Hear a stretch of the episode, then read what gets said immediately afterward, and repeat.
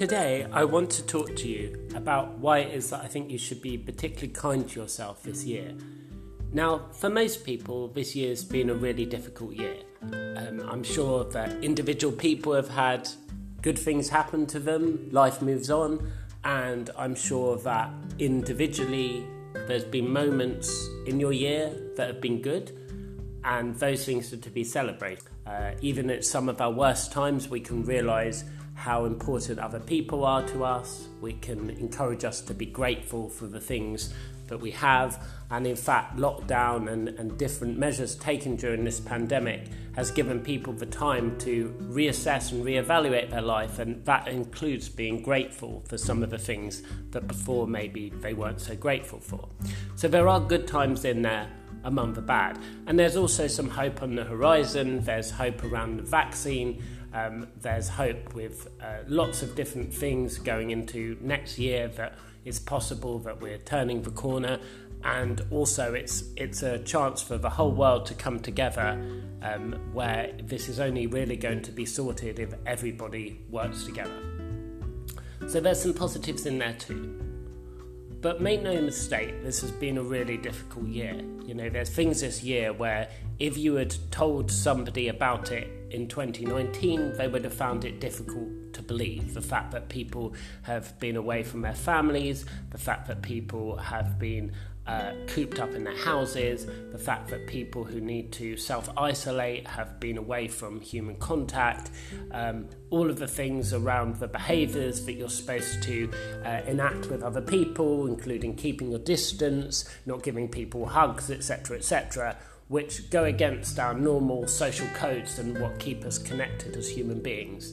Uh, places being shut that are important to people, ranging from places of worship um, to pubs to sporting events where people can get together and enjoy things with other people. There's been lots of freedoms taken away and lots of things that have been difficult. There's also been lots of um, examples of people being affected by people in their family and their friends uh, getting uh, COVID. Uh, there's been examples, of course, of people losing their jobs, uh, people being worried about their future, worried about their finances, worried about their families getting COVID, worried about the state of the world, how we're moving. Uh, worried about all sorts of things. Plans ruined, plans changed, dreams shattered. There's been incredible amount of things going on.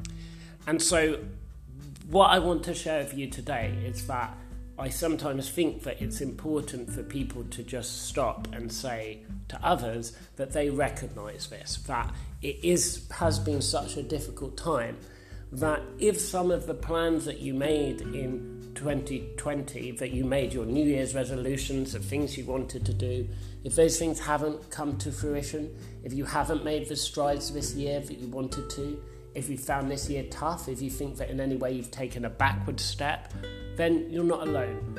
Uh, millions, if not billions, of people have been feeling those same things.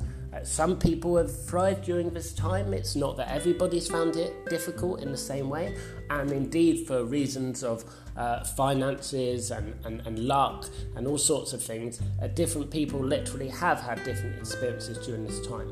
But it's a very common thing to have found this year difficult and I want to encourage you to be kind to yourself.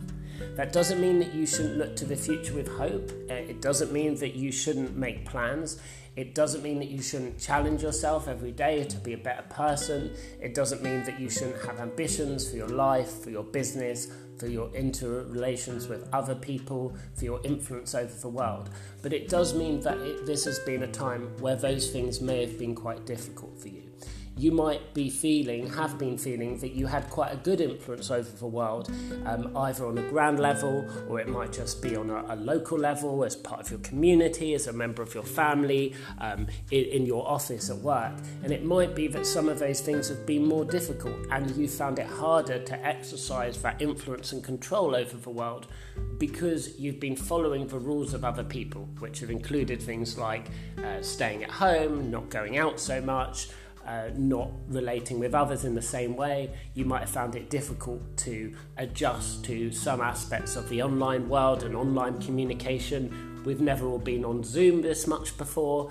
Um, some people, self included, prefer face to face interactions for a lot of things. So, actually, there's a lot of things that you need to realize that these are difficult, appreciate that these things are difficult, appreciate they're not your fault, and be kinder to yourself at the end of this year. When you look back over this year, the things that you've done in order to keep other people safe, the things that you've done to, to follow rules and try to be a good member of society, the things that you've not been able to do which are not your fault.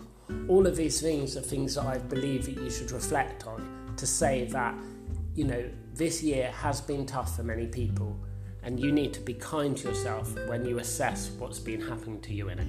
And I think that's a really important message for us to all be taking forward into the next year.